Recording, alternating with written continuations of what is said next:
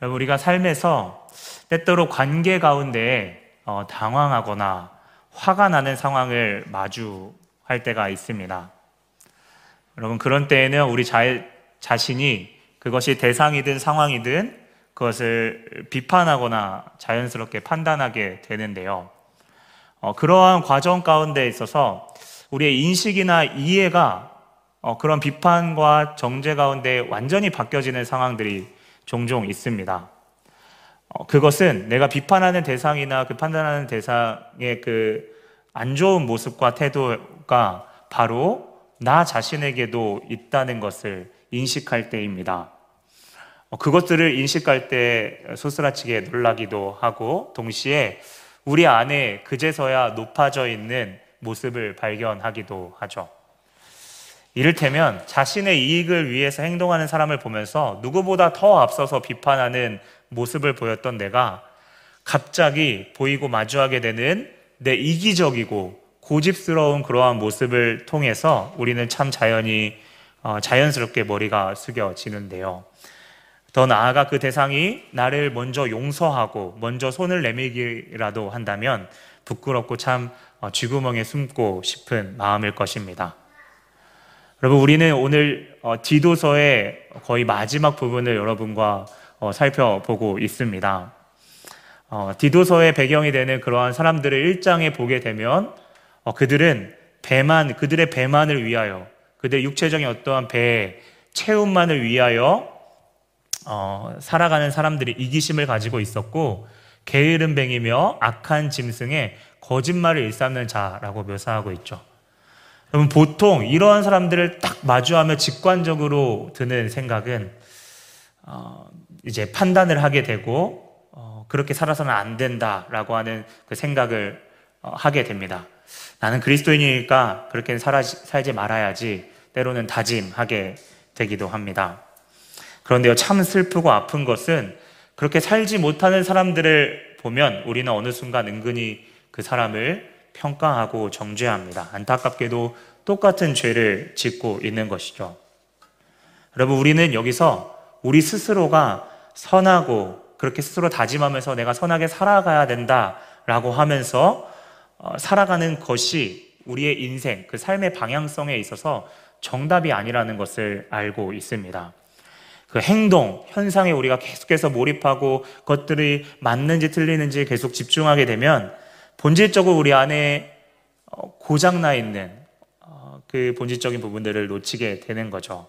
오늘 성경은 우리가 돌아가야 되는 지점과 우리가 무엇을 구하고 구하기에 앞서서 우리의 마음 가운데 무엇이 결여되어 있는지를 어, 이야기하고 있고 그것을 여러분과 제가 함께 살펴보기를 원합니다. 어, 먼저 성경은 우리의 연약함을 우리가 예수를 믿기 전에 우리의 상태의 모습들을 여과 없이 서술합니다. 본문 3절을 보니까 제가 조금 바꿔서 이야기를 어, 설명을 드려서 이야기하면 우리는 어리석은 자였고 순종하지 않는 자였고 거짓의 왕에게 우리는 속은 자이고 우리가 바라보는 만족하려는 것은 우리 내면 안의 욕구로 시작되는 그 정욕과 자극적이고 일시적인 쾌락을 주는 것이었습니다. 그리고 우리의 죄는 우리 안에 있는 것 뿐만 아니라 이절을더 확장해서 보게 되면 관계 가운데서도 내면적인 악함이 있는데요.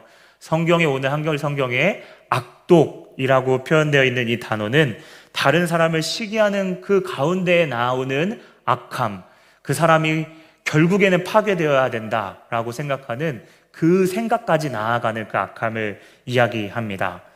어, 그것을 기원하는 것이고 투기는 내가 싫어하는 대상이 잘 되는 것을 질투하고 기분 나빠하고 잘된 것에 대해서 때로는 자기의 유익이 되는 것은 가져가려고 탐하는 것을 이 투기라고 이야기합니다.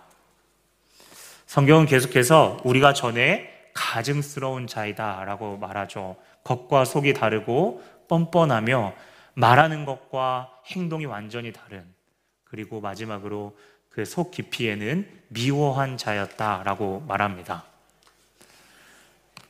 여러분 이러한 내용들을 어, 읽을 때요 큰 산을 우리는 마주하게 됩니다.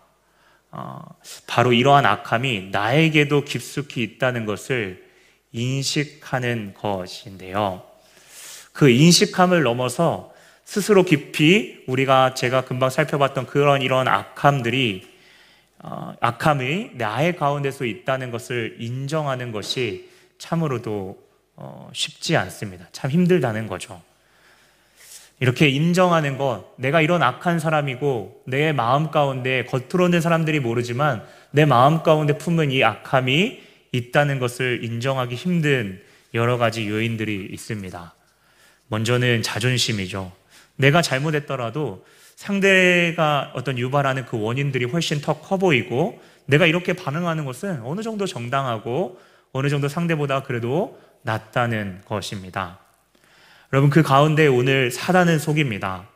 오늘 사단이라는 단어는 나오지 않았지만 이 속는 자 어, 어, 문법적으로 보면 이제 수동태로 쓰여 있는데요. 어, 사단이 이제 우리를 속이게 되는 거죠. 너가 먼저 그러한 약한 자로 고백하는 고 굽히는 것이 어리석은 거야. 네가 잘못한 것도 아니고 세상이 본래 다 그저 다 그렇고 너 정도면 깨끗한 것이다 라고 이야기하죠. 다른 사람이 너를 그렇게 대하는데 너가 그렇게 하는 것은 당연한 거고 너가 그런 사람들의 말에 어떻게 순종하냐라고 말하고 있죠. 그러면서 이야기하는 겁니다. 너는 할 만큼 했어. 너 정도면 어, 깨끗한 거야. 너는 잘못이 없어. 라고 말하는 거죠. 여러분, 그 가운데 찾아오는 것은 당장 이러한 괴로움을 없애려는, 당장은 이런 기분 나쁜 감정들을 다 즉각적으로 해소할 것을 이제 우리는 어, 찾게 되죠. 그로 인한 죄책감은 심해지지만 이 마음은 더욱 완고해지고 굳어져서 가끔은 뒤로 돌아보기도 하지만 내가 돌아가야 된다. 아, 나 돌이켜야 된다. 라고 생각하지만 용기가 나지 않습니다. 점점 합리화하고 주저하며 그 자리에 머무는 것이죠. 여러분, 그렇게 좀 생각해 봤을 때 참 우리가 아, 잘못에 대해서 몰라서 회개를 못하는 것은 아닙니다. 우리가 잘못한 것을 몰라서 그렇죠? 그것이 잘못된 것인지 몰라서 회개를 못하는 것이 아니죠. 여러분 그래서 잘못을 인정하고 그 길을 그 길을 걸어가고 그 구간을 지나가는 것은 정말 우리의 마음 가운데 가장 쓰린 것입니다. 우리는 이 인정하고 고백하는 구간을 지나야 하는데 그냥 대충 이 건너뛰고 싶은 마음이 우리 가운데 있는 것이죠. 여러분, 우리의 모형이 되어지는 이 성경의 이스라엘 백성들이 바로 곳곳에 그러했습니다. 어, 죄의 노예, 이집트의 노예는 곧 죄의 노예를 상징합니다. 죄의 노예였던 그들을 하나님은 구원해 주셨습니다. 하지만 광야에서 그들은 원망하죠. 그리고 자존심은 있어서 애굽에 있는 노예 생활이 좋았고 그 책임을 인도한 모세와 하나님께 그 책임을 돌립니다. 아, 탓하는 거죠. 참 이러한 모습을 보면 어, 우리의 마음 가운데 답답함과 소망 없음을 보게 됩니다. 어, 뭐 대충 넘어가지만 아, 그리고 또 회개는 또 어설프게 행하고 있지만 아, 이후에 또 하나님께서 은혜를 베풀어 주시지 않으면 또 실망하고 원망하는 거죠. 계속해서 자기가 원하는 대로 결국 드러나는 것은 자기의 의만 드러나는 이스라엘 백성들의 모습입니다. 여러분 베드로도 그러했습니다. 우리가 알고 있는 예수님을 가장 사랑했던 또 고백했던 주로 고백했던 이 베드로도요. 예수님을 인정하고 또 예수님의 주라 고백하는 베드로가 어, 예수님을 몰라서 부인한 것은 아니라 우리는 다 알고 있습니다. 하나님 앞에 예수님을 주로 주님 앞에 온전히 나아가는 것이 때로는 참 쉽지 않은 모습입니다. 그런 배신하고 당신을 저버린 우리에게 하나님은 당신의 자비와 사랑하심을 나타내셨습니다. 오늘 두 번째로 우리가 같이 좀 생각해 볼 것은 5절에 나와 있습니다. 성경은 우리가 오직 오직 그분의 극률하심으로 구원을 받았다라고 이야기하죠. 어, 자비, 사랑, 극률 이것은요 우리가 잘 알다시피 하나님의 성품입니다. 극률하심이라고 생각하면 우리가 다른 사람을 극률이 여기는 것을 이제 떠올리게 되는 거죠. 그 마음 상태를 우리는 생각하게 되는데요. 어, 여러분, 그러면 하나님께서 멀찌감치 소극적으로 우리 인간들을 측은히 여기셨습니까?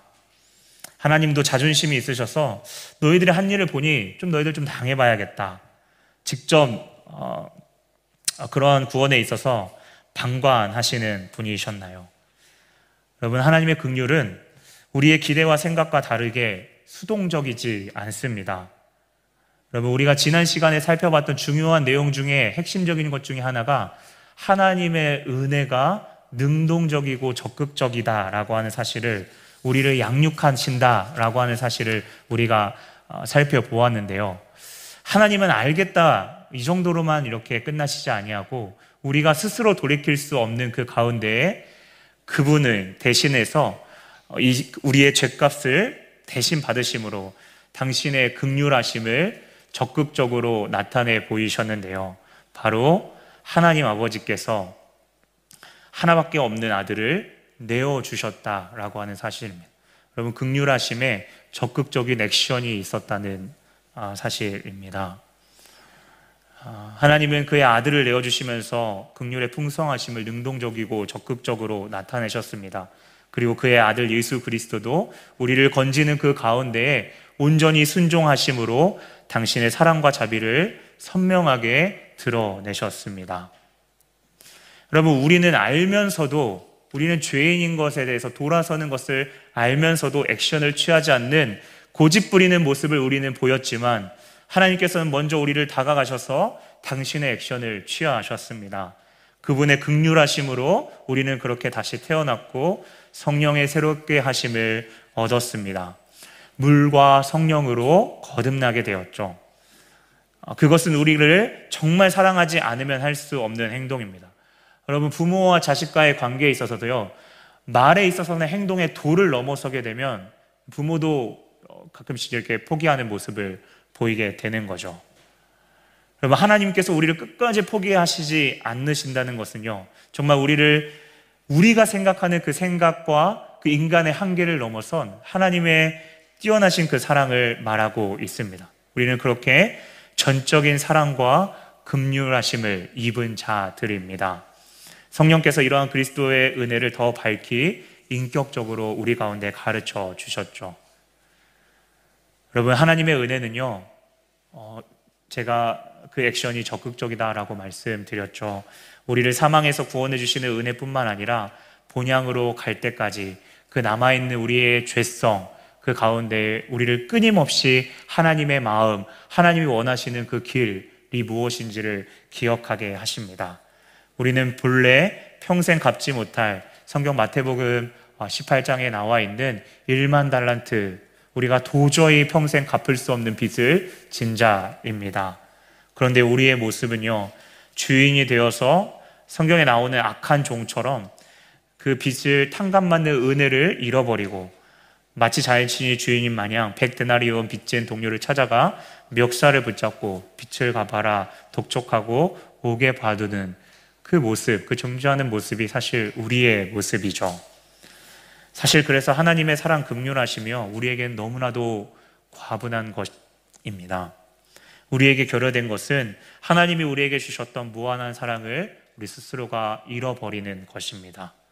우리 안에 주신 기쁨과 평강이 우리 가운데 만약 지금 사라져 있다면 그리고 그 내 모습이 오늘 말씀의 3절과 4절에 비추어 있는 이 악한 모습이 우리 가운데의 아, 모습이라면 우리가 돌아가야 될 지점은 자존심도 없고 하나님께서 아들의 고통 가운데 그 십자가의 고통 가운데 침묵하시고 그 아들 또한 도살장에 끌려가는 어린 양처럼 동일하게 침묵하시며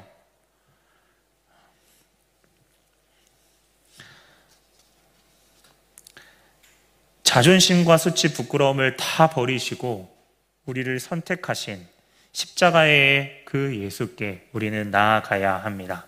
우리 스스로는 낮아질 수 없지만 예수님은 못자국을 어, 당신을 의심하는 제자였던 사랑하는 제자 도마에게 직접 찾아와 보여주셨습니다. 그렇게 우리를 포기하지 않으시고 우리의 마음에 찾아가셔서 당신의 풍성한 은혜를 성령을 통해 오늘 성경은 다시 부어 주실 것이다 라고 말씀하고 있죠. 여러분 그 예수 그리스도를 통하여 세워진 그 의로움 가운데에 우리의 공로는 전혀 없습니다. 우리가 스스로 용서를 구했으니 우리의 회개로 말미암아 우리의 죄가 용서받았나요? 우리가 회개했기 때문에 우리의 죄가 용서받는 건가요? 절대 그럴 수 없습니다. 그 무슬림과 동일한 거죠. 우리가 누군가를 때렸는데요. 나 잘못했어. 한다고 해서 그 죄가 용서받는 것 아닙니다. 용서를 하는 그 대가를 치르신 예수 그리스도의 그 용서, 십자가의 사랑에 의존할 때 우리가 용서함을 받는 거죠.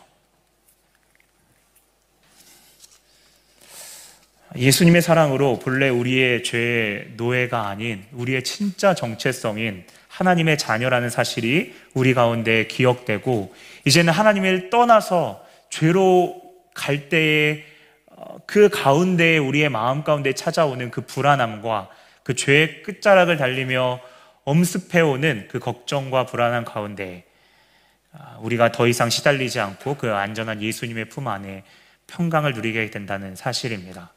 그리고 그 사랑을 힘입으면 여러분 우리의 삶은 성경은 바울이 오늘 이야기하고 있습니다. 우리의 삶에서 머물러 있지 않는다라고 이야기하죠. 여러분 자격 없는 나에게 베푸신 하나님의 능동적이고 여러분 적극적인 그 사랑을 우리가 깊이 묵상하고 깨달을 때 그 은혜는 우리를 계속해서 준비시키시고 죄책감에 이제는 아, 이제는 그래 돌아가야 된다 쭈뼛쭈뼛 서 있으면서 우리가 어떻게 돌아가야 될지 그 방향을 향방을 알지 못할 때에 우리가 담대하게 우리가 나아가야 될 길을 격려합니다. 마치요 배가 배가 흘러가는 방향으로 어, 바람이 불면 순풍이라고 하죠. 배가 흘러가는 대로 방향을 이렇게 그 가운데 나아가면 배가 자연스럽게 쭉쭉 나아가게 되는 거죠. 성경은 오늘 8절에 분명하게 명시합니다. 여러분 이 말씀에는 거짓이 없습니다. 성경에 그대로 표현하면 미쁘다라고 말하죠. 미쁘다 좀 어려운 생소한 표현일 수 있는데요. 신실하다 그 말이 신뢰할 만합니다. 라고 하는 거죠. 그 신뢰는 어디에 기반하나요? 맞습니다. 우리가 계속해서 상고하고 보고 있는 하나님의 말씀, 구약과 신약을 통틀어서 한 번도 쉬지 않고 동일하게 일관성 있게 우리 가운데 비추셨던 하나님의 말씀, 그 언약의 약속에 기반하는 것입니다.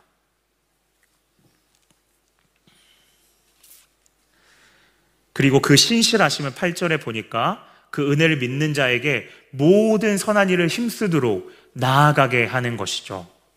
우리를 양육하심이 계속해서 작동하고 있는 것입니다. 여러분, 그런데요, 오늘 모든 선한 일에 대한 이야기에 대해서 성경은 추상적으로 이야기하고 있지 않습니다. 오늘 어, 본문의 1절과 2절을 통해서 보게 되면 마음으로 따르고 순종하면서 또 관계 가운데 용서하고 사랑하게 하도록 한다라고 이야기하죠. 1절에 보게 되면 크게는 국가에 대해서 그 방향성, 여러분 우리가 좀 어, 우리가 대한민국이나 또 런던 이 국가의 방향성을 생각할 때 때로는 내가 원하지 않은 방향으로 어, 나아갈 수 있지만 여러분 국민의 한 사람으로서 국가가 요구하고 또 원하는 그 의무와 책임을 그냥 겉으로만 이행하는 것이 아니라 마음으로 죽게 하듯 성실히 이행하는 것입니다.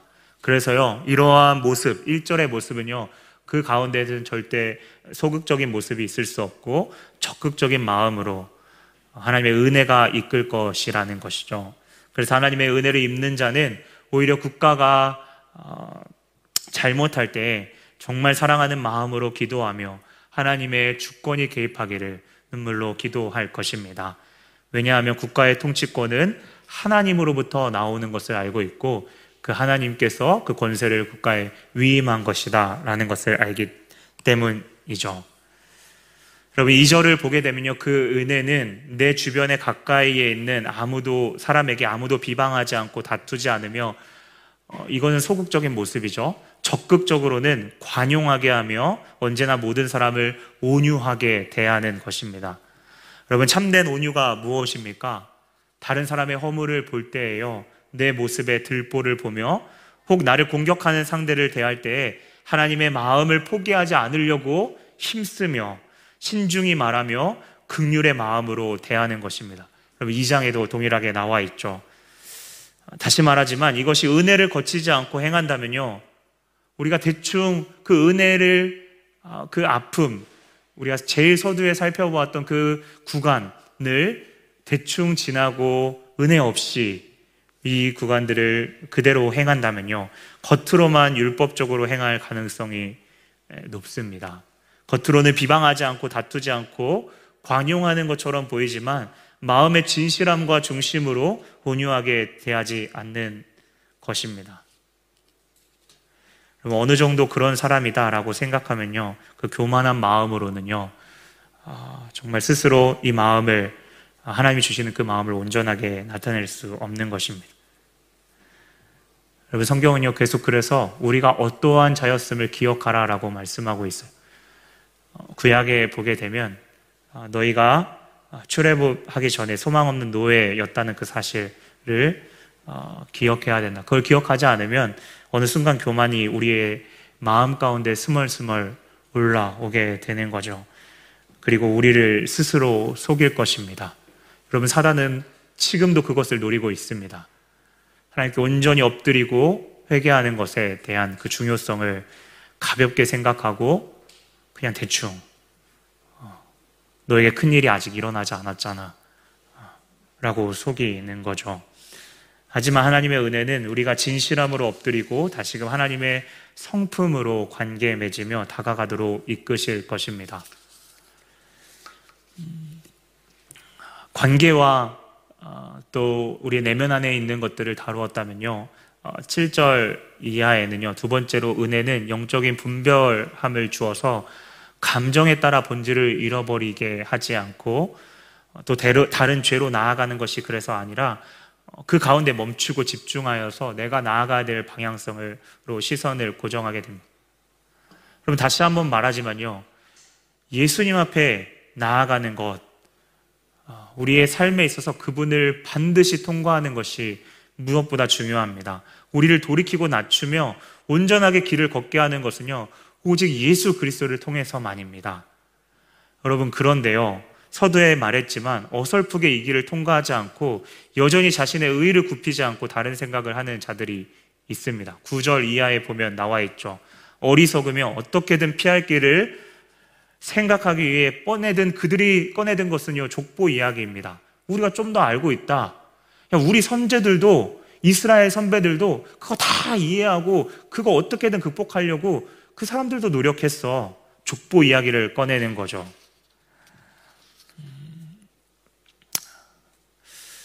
그리고 그 가운데 서로 맞다고 주장하고 분쟁하며 결국 그들이 꺼내는 것은 또 다른 율법입니다. 무엇을 행하면 또 무엇을 행하면 그리스도께 나아가는 것보다 자신이 무엇을 계속 행하는 덕지덕지 계속 붙어가는 거죠. 여러분 본질이 아닌 것으로 계속 초점을 맞추고 나아가게 한다는 사실입니다. 여러분 이사야 1장 12절에 이렇게 나와 있어요. 너희가 내 앞에서 보이려 오니 이것을 누가 너희에게 요구하였느냐? 내 마당만 밟는 것뿐이니라. 여러분 하나님을 사랑하여서 회개하고 주님 앞에 나아가는 것 이것을 이제는 꺼려 하고요. 마당만 밟는 겁니다. 그래, 하나님의 전에 나왔으니까 하나님은 알아서 해결해 주시고 용서해 주시겠지. 형식만으로 대충 지키고 그 은혜를 보이라고 하는 적반하장의 모습 또한 보이게 되죠. 문제는 디도서의 배경이기도 하지만 이러한 유대인들이 기득권이고 예수를 믿어도 이러한 방법으로 믿는 사람들이 점점 다수이고 그러한 유혹 가운데 흔들리는 사람들이 있었다는 사실입니다. 그럼 보통 이러한 상황에서는요, 우리의 중심이 단단하지 않는다면 걱정과 근심 가운데 세상의 그 거대한 가치에 휩쓸려 갈 수 있습니다. 그런데 이 은혜를 힘입어 그 은혜에 의존하는 자는요, 그 길이 쉽지 않지만 그 길 가운데 우리에게 용기와 특별히 분별력을 허락해 주셔서 우리를 바라보게 하시는 그 지점이 무엇인지를 보고 믿고 그 가운데 순종하며 따라가게 됩니다. 물 위를 걸어오라 라고 말씀하실 때 우리는 세상의 풍랑이 아닌 예수를 바라보고 걸어가야 할 것입니다. 주님을 믿을 주님이 믿는 어, 믿음을 더하실 것이고 성령께서 그 분별하는 지혜를 주실 것입니다. 여러분 하나님의 은혜는 이렇게 힘이 있습니다. 아멘이십니까? 네, 우리를 일으키시며 그분을 전심으로 의지하며 나아갈 때 우리를 양육시킬 것입니다. 여러분 그곳에 소망이 있는 거예요. 다시 한번 강조하지만 우리의 의로운 행위는 그분을 통과할 때 주시는 그분이 허락해 주시는 선물이지 그것이 우리의 공로가 될 수는 없습니다. 그분을 통과할 때 주시는 의로움은 우리의 공로로서 자칫 우리가 착각하고 있는 단순히 우리의 모습에서 조금 보이는 그 단순한 의로움과는 차원이 다르다는 것입니다. 그 은혜를 통과한 의는 우리의 신학의 영역, 교회, 우리만의 리그, 우리끼리만 있을 때 좀 더 나이스해 보이고 하는 그것과는 차원이 다르다는 거죠. 율법은 한계가 있지만 하나님의 은혜는 우리의 삶을 덮고 우리를 주도해 가면서 그렇게 개입하는 그분의 은혜가 개입하는 순간 우리는 그분이 행하시며 그분이 앞서서 우리의 삶을 이끌어 가시고 아, 난 도저히 안 되겠다라고 하는 그 가운데에 주님을 전적으로 오존할 때 하나님께서 이끌어 가시는 것을 우리는 목도하고 경험하게 될 것입니다. 그 하나님을 우리가 이 시간 기대하십시다.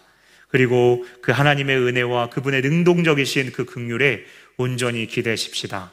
여러분 하나님께서는 당신의 그 구원의 계획 가운데 매 순간 주도적이셨고 여러분 성부 하나님이 성자 예수 그리스도를 보내셨습니다. 성자는 성령을 우리 가운데 선물로 보내셨죠. 성령은 우리 가운데에 우리를 보내셔서 이제는 그리스도인으로서 우리가 나아갈 수 있도록 이끄시고 양육하시고 격려하신다는 사실. 여러분 그분의 열심은 변하거나 식어진 적이 없습니다. 그분은 미쁘신 분이십니다. 혹시 우리 가운데 여러분 우리 마음 가운데 찾아오는 공허함, 이유 모를 무기력함, 걱정, 또 때로는 이유 모를 그 관계 가운데 짜증, 또 불평들이 있다면 우리 안에 하나님의 은혜와 사랑이 있는지 우리 자신을 한번 함께 들여다보기를 기도 가운데 들여다보기를 원합니다. 특별히 오늘 본문 2절처럼 여러분 관계에 있어서 불편함이 있거나 해결되지 않는 가운데 어떻게 나아가야 될지 갈등하며 때로는 관계를 포기하고 싶을 때 다시금 내 안에 계시는 날 떠나시지 않는 그 주님을 이 시간 우리 가운데 기도 가운데 찾기를 원합니다. 아, 그리고 혹시 여전히 우리 가운데 그분의 사랑이 고갈된 것을 모르고 어느 순간 내 힘으로 꾸역꾸역 살아왔던 내 모습을 내가 발견하고 마주하게 될 때 그렇게 자존심을 내세우며 나름 잘 살고 있고 열심히 하고 있다라고 나아가고 있는 내 모습이 있는지 한번 우리가 우리 자신을 함께 돌아보기를 원합니다. 성경은 다른 방법이 없다고 말합니다. 십자가의 예수를 반드시 통과해야 된다라고 말합니다. 디도서 2장 14절입니다. 그가 우리를 대신하여 자신을 주심은 모든 불법에서 우리를 속량하시고 우리를 깨끗게 하사 선한 일을 열심히 하는 자기 백성을 되게 하려 하심이라. 여러분 그분의 사랑은요 믿지 않는 우리에게 새 생명을 주시는 그 구 은혜, 그 구원의 은혜뿐만 아니라 그분의 의로우신 성품을 닮아서 쫓아서 따라가고 나아가게 하십니다. 견인해 가시는 거죠. 때로는 그렇게 나아가지 못할 때 성령님은 탄식하면서 우리 가운데 계속해서 말씀하시고 우리의 문을 두드리실 것입니다. 그러면 십자가로 돌아가십시다. 그분의 사랑을 다시 한번 우리의 마음 깊이 진실하게 구하십시다. 여러분, 먼저 우리가 기도 가운데 나아갈 때 성령께서 우리의 마음 가운데 연약함을 비춰주시기를 우리의 기경되지 못한 우리의, 우리가 우리만 알고 있는 우리의 내면 안에 어, 그러한 주님 앞에 연약함을 다 비춰주시고 그 가운데 그리스도께 온전히 굽히고 돌이키는 마음, 인정할 수 있는 내가 하나님 그런 사람입니다. 라고 철저하게 낮아질 수 있는 용기를 허락해 달라고 기도하기를 원합니다. 그리고 그 주님의 사랑을 넘치게 부어주셔서 이제는 그 사랑 가운데 내가 죄책감 가운데 그냥 내 자신이 절망하고 낙심하며 한탄하며 머물러 있는 데에만 내 자신을 그 시간과 그런 것들을 소비하지 아니하고 다시금 하나님의 사랑을 바라보며 의의 길로 인도해 주시기를 기도하십시다.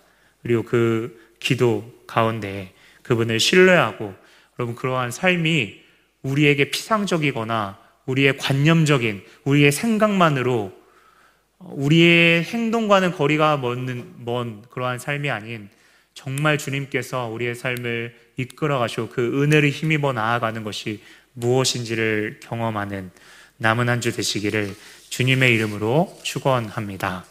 아멘.